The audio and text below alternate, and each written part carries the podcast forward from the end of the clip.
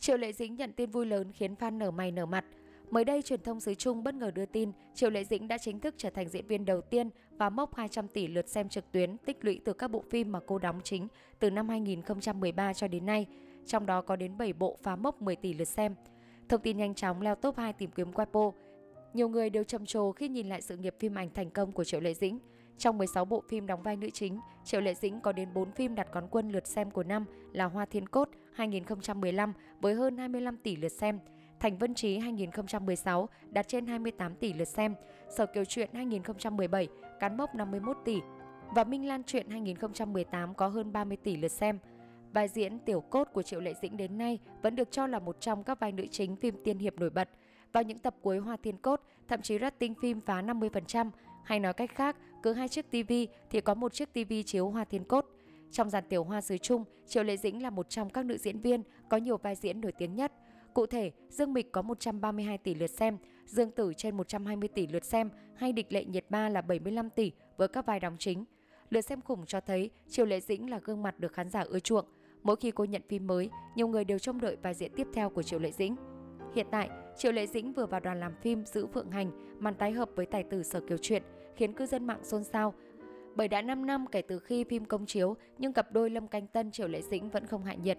Theo đó, Triệu Lệ Dĩnh Lâm Canh Tân từng có khoảng thời gian làm việc chung trong Sở kiểu chuyện và nhận được vô số tình cảm từ khán giả.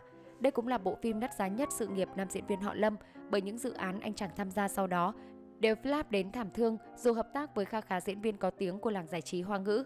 Chính vì vậy, có một số cư dân mạng tỏ ra hết sức quan ngại cho phim và cả Triệu Lệ Dĩnh, chỉ sợ nàng Tiểu Hoa sẽ phải gánh tim thay cả phần Lâm Canh Tân. Bên cạnh đó, sau khi đoàn làm phim công khai diễn viên chính đã dính phải sự phản đối kịch liệt của các fan nguyên tác vì cảm thấy Triệu Lệ Dĩnh và Lâm Canh Tân không giống với hình tượng nam nữ chính trong truyện. Giữ Vượng Hành được chuyển thể từ tiểu thuyết Bổn Vương ở đây của tác giả Cửu Lộ Phi Hương do Tencent sản xuất, trong đó Triệu Lệ Dĩnh sẽ đảm nhận vai Thẩm Ly, còn Lâm Canh Tân thủ vai hành chỉ thần quân. Trong giữ Phượng Hành, Triệu Lệ Dĩnh vào vai Thẩm Ly vốn là bích thương vương của ma giới.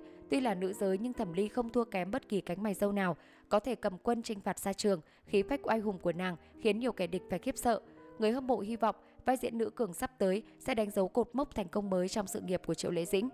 Sau đổ vỗ hôn nhân, Triệu Lệ Dĩnh đang dồn toàn tâm toàn ý cho công việc và tận hưởng cuộc sống độc thân. Còn về phía Phùng Thiệu Phong, nam diễn viên cũng im hơi lặng tiếng và ít xuất hiện trước công chúng hậu ly hôn. Vừa qua, Trang Sohu bất ngờ tiết lộ tình tiết cực hot về cặp đôi đình đám làng giải trí hoa ngữ một thời. Nguồn tin cho biết, hiện giờ Phùng Thiệu Phong đang cảm thấy vô cùng hối hận vì đã ly hôn với Triệu Lệ Dĩnh. Nam diễn viên vẫn tha thiết được tái hợp với vợ cũ. Xong, Phùng Thiệu Phong suy sụp, khóc lóc thổ lộ với vợ cũ. Anh đã yêu em bằng mọi giá, thế mà em lại tàn nhẫn như vậy. Thế nhưng, Triệu Lệ Dĩnh vẫn thẳng thừng từ chối lời thỉnh cầu của chồng cũ. Chia sẻ về lý do không quay lại với Phùng Thiệu Phong, nàng Tiểu Hoa 8X cho rằng dù cô và chồng cũ có gương vỡ lại lành thì tình cảm vẫn có vết xước. Và ở thời điểm cô cảm thấy mình và chồng cũ thích hợp làm bạn bè, đồng nghiệp hơn là vợ chồng. Đồng thời, Triệu Lệ Dĩnh cũng bày tỏ mong muốn cả hai sẽ giữ được mối quan hệ tốt để cùng nuôi dạy con chung là bé tưởng tưởng.